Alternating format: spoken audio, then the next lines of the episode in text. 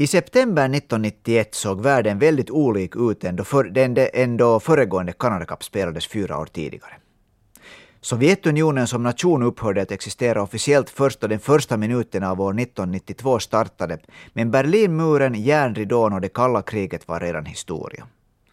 Historia var också den fantastiska första femman som dominerade landslagshockeyn under 1980-talet. Vladimir Krutov, Igor Larionov, Sergej Makarov, Jateslav Fetisov och Alexej Kasatonov förtjänade nu sitt levebröd i NHL. Någonting som blott fyra år tidigare skulle ha låtit lika sannolikt som att jorden skulle invaderas av rymdvarelser. Följaktligen hade Viktor Tihonov tappat greppet om sina största stjärnor och ville inte längre se dem i sitt landslag. Det här trots att stjärnorna åkt over there med Kremls välsignelse och alltså inte var avhoppare. Den enda ur superfemman som fick tummen upp av Tihonov var den lydige Kasatonov som nu representerade New Jersey Devils. Han hade hållit sig passiv då Fetisov och Larionov inledde en öppen protest mot tyrannen Tihonov månaderna efter OS i Calgary 1988. Redan inför den här i ordningen femte Canada Cup-turneringen stod det ganska klart att Sovjet inte längre var den främsta utmanaren till hemmanationen. Sverige, ledda av en ung Mats Sundin, hade några månader tidigare snuvat Tihonovs mannar på VM-guldet i Åbo och USA hade nu på riktigt en i sin helhet sylvass laguppställning. Generationen med idel kommande Hockey Hall of Fame-spelare som Pat LaFontaine, Brett Hull, Mike Modano, Jeremy Roenick, Brian Leach, Chris Chilios och Mike Richter var åtminstone på pappret redo att vinna vilken turnering som helst. Tjeckoslovakien å sin sida var också inne på slutrakan som nation. Men ännu spelade Robert Reichel, Martin Rusinski, Dominik Hasek och en 19 år gammal Jaromir Jagr i samma landslag som slovaker som Zygmunt Palfi, Zdeno Siger och i Finland bekanta Lubomir Kolnik. Trots namn som väcker och väckte respekt så var inte heller det här landslaget lika giftigt som tidigare, eller för den del på samma nivå som speciellt Tjeckiens landslag redan några år framåt i tiden.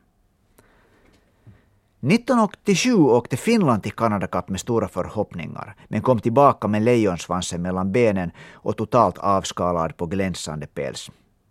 Den här gången byggde man inga framgångsförväntningar, trots att Finland året efter den, den senaste Kanadakuppen äntligen tagit sin första medalj på herrnivå och just på kanadensisk mark i OS i Calgary. Efter den framgången sjönk Lejonen ändå tillbaka till, till nivån utanför medaljer och speciellt hemma-VM i Åbo några månader före Canada Cup blev en enorm besvikelse. Först tappade Finland en 4-2-ledning mot Sverige under tredje periodens sista minut i en katastrof i repris från 1986. Nu var det Mats Sundin som sköt två mål på 15 sekunder. Och sedan förlorade Finland ödesmatchen mot USA med 1-2 efter att vänsteryttern Todd Krigier sköt sig in i den finländska hockeyhistoriens svarta bok och i målvakten Markus Ketterers mardrömmar. Till saken hör att om Lejonen hade hållit sin ledning mot Tre Kronor så hade USA-matchen inte varit en ödesmatch. Men nu blev det en sådan och Finland blev igen en gång utanför medaljserien och placerade sig som femma. Så det var ett ödmjukt finländskt hockeylandslag som tog flyget till Toronto i slutet på augusti. Då femfaldiga Stanley Cup-mästaren Jari Kurri hade valt att spela säsongen 90-91 i italienska ligan för att kunna medverka i hemma-VM på våren så fanns det faktiskt bara fem spelare i Lejonens laguppställning som gjort säsongen i NHL. Vancouvers high risk high reward back Jyrki Lumme, backklippan Teppo Winnipeg Numminen, Buffalo Sabres-centern Christian Ruuttu som så småningom rutschat från första center till en pålitlig tredjekedjans ledare. Och med fanns också yttern Petri Skriko som under säsongen efter sex och ett halvt år i Vancouver blivit tradad till Boston. Där spelade han under våren sin fina NHL-karriärs sista starka period. I Boston fanns också en 25-årig Jarmo Kekäläinen, men som NHL-spelare var allround-forwarden Kekäläinen nog så långt från stjärnstatus som det är möjligt att komma. Sammanlagt 20 poäng på de 27 matcherna som han under två säsonger spelat för Bruins i NHL. Och slutligen hade truppen i sig den enda dåvarande riktigt vassa blåvita NHL-forwarden Edmontons kultspelare Esa Tikkanen. Tiki hade bakom sig en säsong där han producerat utmärkta 69 poäng i grundserien och direkt fantastiska 20 poäng och hela 12 mål på 18 matcher i slutspelet. Nu för tiden talas det ofta om Esa Tikkanen som om han närmast var en agitator, men det är verkligen skäl att minnas eller inse att Esa Tikkanen årsmodell 1991 skulle ha hört till topp 6 forwardarna i vilket som helst hockeylag i världen då när man spelade om att vinna mästerskap. Han var bra i grundserien, men i, det, men i det spelet som spelades i slutspelet var Tiki en av världens absolut bästa hockeyspelare. Under sina bästa år stod Tikkanen för 71 poäng och superba 35 mål på 59 slutspelsmatcher. Få spelare under hela NHLs historia kan visa upp motsvarande siffror. En av dem såklart Jari Kurri, som ju var med i laget och på väg tillbaka till NHL. Ingen fråga om att duon Kurri-Tikkanen var lagets bossar i Canada Cup. Men endast med fem NHL-spelare i laget så fanns det ju nog all orsak att inte ha speciellt höga förväntningar på laget som coachen Pentti Matikainen förfogade över. Markus Ketterer var första målvakt och Lejonens eviga andra målvakt Jukka Tammi hoppade in då Ketterer behövde en, fr en fridag. Lumme och Numminen ledde bakbesättningen vars övriga medlemmar var en ung och hungrig Janne Laukkanen som i några år senare skulle bli en riktigt bra NHL-back. Pålitliga Timo Jutila från Luleå, 103 kilogram Pasi Hura från Ilves, HV71-ikonen Arto Ruotanen samt två tidigare NHL-backar, Ville Sirén och Kari Eloranta, som redan hunnit bli 35 år och skulle spela inkommande säsong i Rögles division 1-lag. Anfallskedjorna toppades alltså, toppades alltså med NHL-spelarna, men bakom dem fanns en ettrig skara av spelare med NHL-erfarenhet. Fysiska Iro Järvi, hockeymaskinen Raimo Summanen, skyttekungen från VM 85 Hannu Järvenpää och juniorvärldsmästaren från 1987 Janne Ojanen, som även han redan hunnit återvända till FM-ligan efter ett par trevande säsonger i New Jersey Devils. Och med fanns såklart Finlands mest omtalade unga spelare någonsin. Den flygande jokerit-forwarden Teemu Selänne, som var 21 år fyllda och hade imponerat stort i vårens hemma-VM med sex mål och fem assist på tio matcher. Truppen avrundades sen med ett par trogna FM-ligaspelare, TPS tvåvägscenter Pekka Tirkkonen och Ilves benhårda Timo Peltomaa. Matikainen pusslade ihop en uppställning där inledningsvis Pekka Tirkkonen fick äran att, och ansvaret att agera center mellan Gurri och Tikkanen. Selänne placerades i andra kedjan med Christian Ruuttu som center och Petris Kriko på andra kanten. Janne Ojonen ledde en tredje kedja mellan Iiro Järvi och Hannu Järvenpää och i fjärde kedjan grovjobbade Raimo Summanen, Jarmo Kekäläinen och Timo Peltomaa. Backparen var Numminen Arto Ruotanen, Lumme Janne Laukkanen, Ville Sirén och Timo Jutila samt Kari Eloranta i par med Pasi Hura. Inte kanske någon All-star-kavalkad som fick NHL-kretsarna att höja på ögonbrynen, men om man synar laget lite noggrannare i sömmarna så hittar man nog mycket av det som även idag är typiskt för landslaget. Spelare som vågar spela och sköter plikttroget försvarsuppgifterna. Frågan är om inte Lejonens nu förtiden så självklara framgångsmodell, samarbetet i ishockey, föddes på riktigt just i och med laget i Canada Cup 1991. Men för hockeyfolket i Kanada visade sig det finska laget på förhand som ännu en version av Team Terrible. Den klart svagaste av de sex så kallade stora hockeynationerna. Speciellt Hockey Night in Kanadas officiella gaphals, den forna Boston Bruins-coachen Don Cherry stämplade Finland som ett löjligt mjukt lag, totalt okapabelt att klara av det fysiska spelet som krävdes för att hävda sig.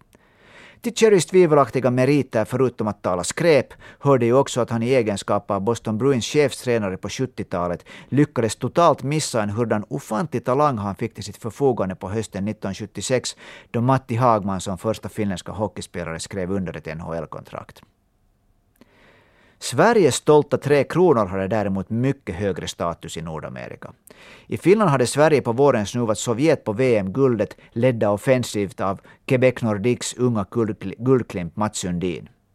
Sudden spelade ju redan i unga år sitt absolut bästa spel då han hade tre kronor på skjortbröstet. Mästarcoachen Conny Evenssons Canadacup-lag innehöll 12 aktiva NHL-spelare. Två före detta NHL-storstjärnor i Börje Salming och Mats Näslund, som båda valt att spela karriärens slut i Sverige, samt trogna elitserielegendarerna Thomas Rundqvist, Jonas Bergqvist och Charles Challe Berglund. Med fanns även en 21 år gammal back från Västerås som skulle inleda sin enormt framgångsrika NHL-karriär efter Canada Cup. Niklas Lidström hette han. I Canada Cup bildade Lidas tillsammans med veteranen Salming och NHL-kvartetten Ulf Samuelsson, Kalle Johansson, Tommy Albelin och Kjell Samuelsson en verkligt övertygande backbesättning. Offensivt kunde Tre Kronor stoltsera med en vass NHL-spets. Redan nämnda guldgossen Sudden, Jakob Stadsbördige Thomas Sandström, Johan Garpenlöv, Thomas Alexanders pappa Sten och Ulf Dahlén. Inget under att förbundskaptenen Evensson före turneringen sa att allt utom en plats i finalen skulle vara en besvikelse för Sverige som var tvåa i Canada Cup 84 och trea 1987. Enda större frågetecknet var målvaktsduon från elitserien. Tommy Söderström och Rolf Riddervall. Men Söderström skulle ju senare ta steget till NHL och han var Tre Kronors VM-guldmålvakt både 1991 och 1992. Regerande cupmästaren Kanada var igen den stora förhandsfavoriten. Tyvärr hade den magiska Mario Lemieux närmast oändliga hälsoproblem redan i det här skedet börjat störa hans karriär. Stora problem med ryggen tvingade den franskspråkiga Quebec-provinsens gyllene son att lämna återbud till coachen och general managern Mike Keenan. Iron Mike hade nu alltså fått ansvaret att leda världens bästa hockeylag som en envåldshärskare. Lemieux var som snart 26-åring världens bästa hockeyspelare, så att inte ha honom med var en jätteförlust både ur PR-synpunkt och spelmässigt. Då Pittsburgh några månader tidigare vann Stanley Cup gjorde Mario förstummande 44 poäng på 23 matcher. Att se honom och Gretzky upprepa sitt samarbete från fyra år tidigare var något som hela hockeyvärlden väntade på som julafton, men av det blev det alltså ingenting. Borta var också superbacken Ray Borg som spelade en stor roll i Canada Cup-segrarna både 84 och 87.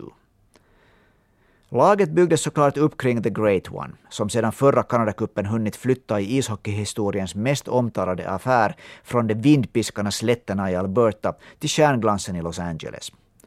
99 hade också hunnit fylla 30 år och hans sista säsong med över 50 mål var redan bakom honom. Men en rutinnivå, rutinnivå på cirka 40 mål och drygt 100 assist per säsong gjorde att han i Lemieux frånvaro fortfarande var kung i hockeyriket. Med sig från det vinnande laget 1987 fick han Mark Messier, Dale Haverchuk, Brent Sutter, Rick Tockett och backarna Paul Coffey samt Larry Murphy. Messier, Coffey och Sutter var med redan för tredje gången, Gretzky för fjärde. Resten av laget var nya i Canada Cup. Mest omtalad var 18-åriga jätten Eric Lindros, som ännu spelade juniorhockey i Ontario Hockey League och skulle fortsätta med det säsongen 1992. Men med sina 194 centimeter, 104 kilogram och en spelstil som kombinerade utpräglat fysiskt murbräckarspel med spelskicklighet och målsinne var han en för stor guldbit för att lämnas utanför. Ganska lätt att dra paralleller till en annan 194 cm lång 18-åring, eller hur? The Next One kallades Stor-Erik på den tiden. I Canada Cup centrade Lindros en fjärde kedja mellan hårt jobbande Dirk Graham och Russ Courtnall. Gretzky var såklart paradkedjans center där de två vassa målskyttarna Shane Corson och Steve Larmer fick äran att försöka fylla Mario Lemieux sju milastövlar.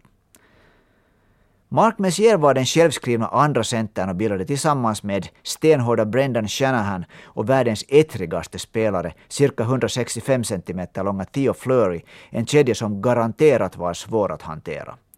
Fleury var faktiskt den enda i laget som med sina 51 mål hade överskridit den magiska gränsen NHL-säsongen 90-91. I tredje kedjan återförendes mästarna, mästarna från 1987, Dale Haverchuk, Brent Sutter och Rick Tockett. Bakom kedjorna formade sedan tre starka backpar. Skridskovirtuosen Paul Caffey tillsammans med Eric Desjardins, slagskottkungen Al, Al McKinney spelade med Steve Smith och ägaren till NHL-historiens kanske hårdaste axlar, Scott Stevens, parades ihop med spelskickliga Larry Murphy. I målet fick Edmonton-keepern Bill Ranford axla samma ansvar som Grant Fuhr fyra år tidigare, det vill säga spela alla matcher. Som helhet var laget, mätt med kanadensiska Canada Cup-mått, ganska anonymt. Med vilka andra mått som helst så var det fråga om turneringens klart starkaste trupp, också på pappret.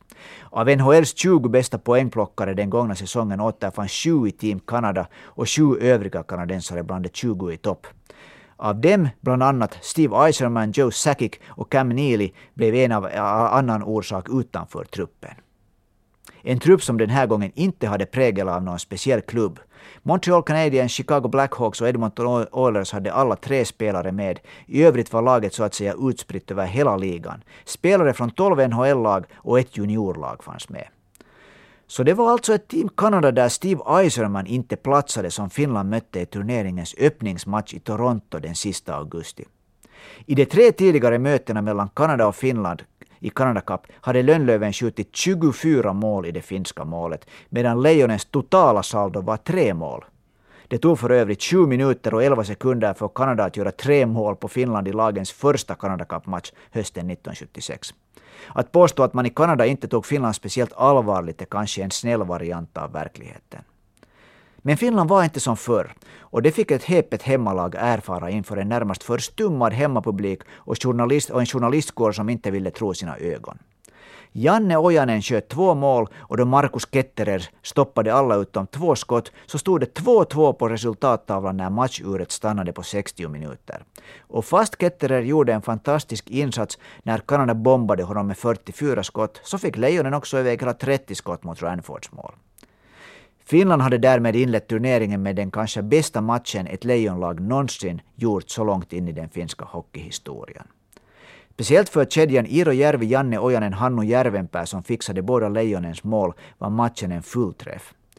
Men som helhet var nyckeln till framgången det som, blivit, som vi blivit så vana att se under de senaste 25 åren. Fyra hårt jobbande fem år där varje spelare vet vad samarbete betyder.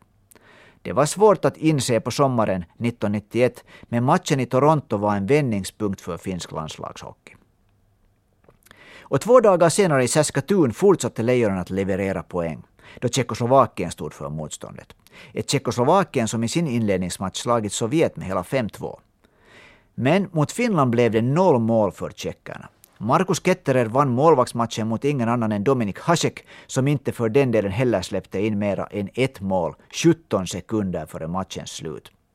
Och inte heller det enda målet gjordes de facto av en finsk spelare, utan av Martin Rusinski, som nog lyckades med att avbryta Christian Rutis passning till Petri Skriko, men misslyckades så tillvida att han styrde in pucken bakom en totalt ställd Hasek. En oavgjord och en seger på två matcher. Nu började man även i Finland att så småningom glömma Kimmo Kinnunens VM-guld i spjut och rikta intresset mot Lejonens framfart. Kan det här verkligen vara sant var den allmänna inställningen bland de pinade blåvita hockeyfansen som senast bara några månader tidigare under hemma-VM igen en gång blivit bittert besvikna på landslaget och framförallt på det som man var övertygade om att var en fruktansvärd och oändlig otur. Alla som såg målet mot tjeckarna kunde visserligen konstatera att fru Fortuna i alla fall den gången visade tummen upp för lejonen. I följande match blev det sen, sen ändå dags att möta Sovjetunionen. Och det gick som det brukade gå under de årtionden som Sovjet existerade. 1-6 i en match där kommande NHL-stjärnor som Sergej Fjodorov, Alexej Chamnov och Vyacheslav Koslov dominerade. Fjodorov hade visserligen redan sin första NHL-säsong bakom sig. För Sovjet skulle segern över Finland faktiskt bli den enda under hela turneringen. Tala om förändringens vindar. För Finland å andra sidan fungerade en dålig insats efter en fin inledning som tänd vätska inför matchen mot Lejonens huvudmotståndare Tre Kronor två dagar senare i Hamilton. Sverige hade inlett turneringen mycket varierande. 3-6 mot USA, 3-2 över Sovjet och senast 1-4 mot Kanada. Det var därmed två revanschsugna lag som möttes. Och för Sverige var det viktigt att visa var skåpet står då Tre Kronor får med sina NHL-stjärnor. Då, precis som idag, var utgångspunkten att Sveriges bästa landslag är helt enkelt bättre än Finlands bästa landslag. Pentti Matikainen ommöblerade de finska kedjorna efter att Sovjet utklassat Lejonen. Janne Ojanen fick en uppgradering till första center mellan Kurri och Tikkanen, andra kedjan med Skriko, Ruuttu och Selänne hölls intakt, medan Jarmo Kekranen flyttades in mellan Hannu Järvenpää och Iiro Järvi. Och Pekka Tirkkonen spelade center i kedjan med Raimo Summanen samt Timo Peltomaa. För Sverige hade en formation med Mats Sundin tillsammans med veteranerna Thomas Rundqvist och Mats Näslund fungerat bra och producerat lagets enda seger så här långt, den mot Sovjet. Inför matchen stod det helt klart vad man spelade om. I fall av finsk seger skulle Lejonen placera sig före Tre Kronor i seriespelets sluttabell och dessutom säkra en plats i semifinalen. Alla som följt med hockey vet hur det speciellt före år 1995 alltid hade gått då Finland och Sverige spelade mot varandra om direkt placering. Men också på den fronten var det begynnelsen på en ny tid. Petri Skriko gjorde power, i powerplay 1-0 drygt fem minuter in i matchen, framspelad av Christian Ruto. Rutos formation var lysande genom hela matchen och fixade 2-0 när det spelats 13 och 16 av period 1. Ruutu parkerade bakom svenska buren och hittade en fri Janne Laukkanen som steg från backposition omarkerad och snärtade in en one-timer från fyra meter förbi Rolf Riddervall. Dylika mål var ju lite av Lelu Laukkanens signatur tillsammans med stenhårda tacklingar på öppen is, vilket bland annat Erik Lindros senare under årtiondet fick erfara. Och bättre skulle det bli för Lejonen. Matchen och andra perioden hade precis gått in i sin andra halva när Teppo Numminen i powerplay på assist av Esa Tikkanen smällde in 3-0 från blå linjen. Årtionden av besvikelser gjorde såklart att TV-sofforna i Finland var fyllda med medborgare som nu bara satt och väntade på att den svenska spurten och vändningen skulle komma. Men det gjorde den aldrig. Ett ynkligt powerplay-mål på, då under tre minuter återstod av hela matchen lyckades Tre Kronor åstadkomma genom Niklas Lindström. 3-1 för Finland. Lejonen skulle spela semifinal i Canada Cup och placera sig efter Kanada-USA som trea i seriespelet. Alltså inte bara för Sverige, utan för enda gången någonsin före den fruktade sovjetiska hockeymaskinen. Svensk media hade då, precis som idag, usel koll på de finska spelarna. Bland annat Christian Ruto, som var matchens lirare, kallades efter matchen i svensk press för en NHL-buse som inte borde ha kunnat mäta sig med Tre Kronors stjärnor. Då beskrev man alltså en NHL-center som fram till hösten 91 gjort minst 50 poäng i grundserien under alla sina fem NHL-säsonger och som i Finland i tiderna slog igenom som en uttryckligt offensivt skicklig spelare. I semifinalen mot USA tog sedan det roliga slut. Lagen möttes faktiskt två gånger i sträck. Första matchen som spelades i Chicago avslutade seriespelet för båda lagen och matchen hade inte någon betydelse för placeringen i tabellen. Båda lagen kunde spela avslappnat och matchen var intensitetsmässigt mer lik en vanlig landskamp än en turneringsmatch. USAs stjärnspäckade lag trummade på hela 36 mot Jukka, skott mot Jukka Tammi som gav Ketterer en extra vilodag inför semifinalen. I andra ändan spelade John Van Beesbrook sin enda match i turneringen och fick bara 16 skott mot sig. Men då tre av dem gick in så befäste matchen Van Beesbrooks roll som den målvakten som står med handduken runt halsen och kepsen på huvudet och öppnar dörren till avbytarbåset. USA vann i alla fall med 4-3 efter att Pat LaFontaine sköt segermålet två och en halv minuter före slutsignalen. Den 11 september, två dagar efter matchen i Chicago, möttes lagen igen, nu i semifinalen på kanadensisk mark i Hamilton. Nu var det en helt annan intensitet på matchen och Finland spelade bra i två perioder. Fast USA ledde 3-1 så hängde Lejonen med. 2016 i skott för USA efter två perioder ger en ganska bra bild av att det här var en någorlunda jämn match. I tredje perioden vann sedan Lejonen skotten med 17-7, men tyvärr regerade USA målmässigt, då fyra av lagets sju skott hittade fram till nätmaskorna. Joe Mullens 4-1 då drygt två minuter var spelat av tredje per perioden avgjorde i praktiken matchen som till slut slutade 7-3. Efter det väntade USA bara ut Finland som tvingades öppna sitt spel. Kontringsmål har alltid varit en USA-specialitet, så också nu. Ingen fråga om saken. USA var klart bättre och avancerade till final. Petri Skriko, Jari Kurri och Christian Ruuttu målgörare i matchen som avslutade Canada Cup för Finlands del. Då Kanada inte gav Sverige en minsta lilla chans i den andra semifinalen utan vann med 4-0 så betydde det att Lejonens slutplacering i Canada Cup blev tredje före vår västra granne, där man visserligen är mycket dåliga på att minnas hela turneringen och speciellt hur slutplaceringarna bakom finalduon Kanada-USA fördes in i historieböckerna. Christian Ruttu var Lejonens bästa poängplockare i turneringen med sex poäng på lika många matcher. Hans radarpar i turneringen Petri Skriko noterades för fem poäng och tre mål, med vilket han var bästa blåvita målskytt. Esa Tikkanen och Jari Kurri fick extra uppmärksamhet av alla motståndare, men just den duon borde ha höjt sig ännu nivå, e, en nivå för att Lejonen på allvar skulle ha kunnat spela om en plats i finalen. Nu var andra kedjan den som fungerade offensivt bäst och som så många gånger fattades en riktigt offensivt giftig första kedja. För det hade det behövts en starkare center än Janne Ojanen. Finalserien spelades igen i bästa av tre-formatet, men det som hade giganternas kamp från 1987 på näthinnan och hoppades på någonting lika fint blev besviken. USA hade visserligen ett ypperligt lag med, med bland annat NHLs bästa målskytt i uppställningen, Brett Bobison Hull. Hall Jr var visserligen i kanadensarnas ögon fullblodskanadensare men han valde att representera USA under hela sin karriär. En karriär som präglades av att Brett lyfte armarna upp och signalerade för mål. Säsongen 1990-91 bankade St. Louis Blues-yttern in ofattbara 86 mål på 78 matcher. Bara Wayne Gretzky har gjort fler mål under en säsong. Brett Hall gjorde under sin karriär 70 eller mer mål under en säsong i tre repriser. Också i den statistiken har han endast Gretzky framför sig. 741 stycken strutar blev det för Brett i NHLs grundserie sammanlagt. Om Brett Hall utan vidare skulle haft en plats vikt åt sig i Team Kanadas första kedja bredvid 99 så skulle även den offensiva backen Brian Leach bombsäkert ha hört till nyckelspelarna i ett kanadensiskt landslag. Liksom antagligen också Pat LaFontaine och Chris Chilios. Men förutom de här klarast lysande USA-stjärnorna så skulle nog de övriga USA-spelarna fått nöta bänken i ett kanadensiskt best of the best-lag. Kanada var bättre och starkare på alla punkter, tills vidare. Speciellt psykiskt hade USAs nordliga granne ett grepp om jänkarna som fick Tre Kronors berömda övertag mot Lejonen att vara total nonsens. Kanada vann alltid alla matcher av betydelse mot USA, utan undantag. Så även i Canada Cup-finalserien 1991. Kanada vann serien med 2-0 i matcher och var aldrig på förlust, förlust i någondera matchen. 4-1 slutade den första i Montreal och 4-2 den andra som spelades i Hamilton. I match nummer två lyckades i alla fall USA stiga fram under andra perioden från, och, och utjämna från 0-2 till 2-2 till Steve Larmer och Doug Graham fastställde slutresultatet.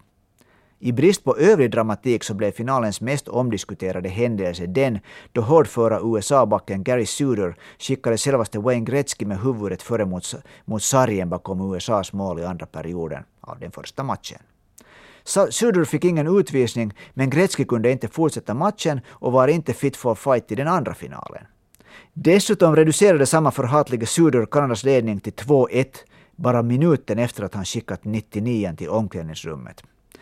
Det här var den enda sekvensen under finalserien som USA på riktigt hade Kanada åtminstone lite i gungning.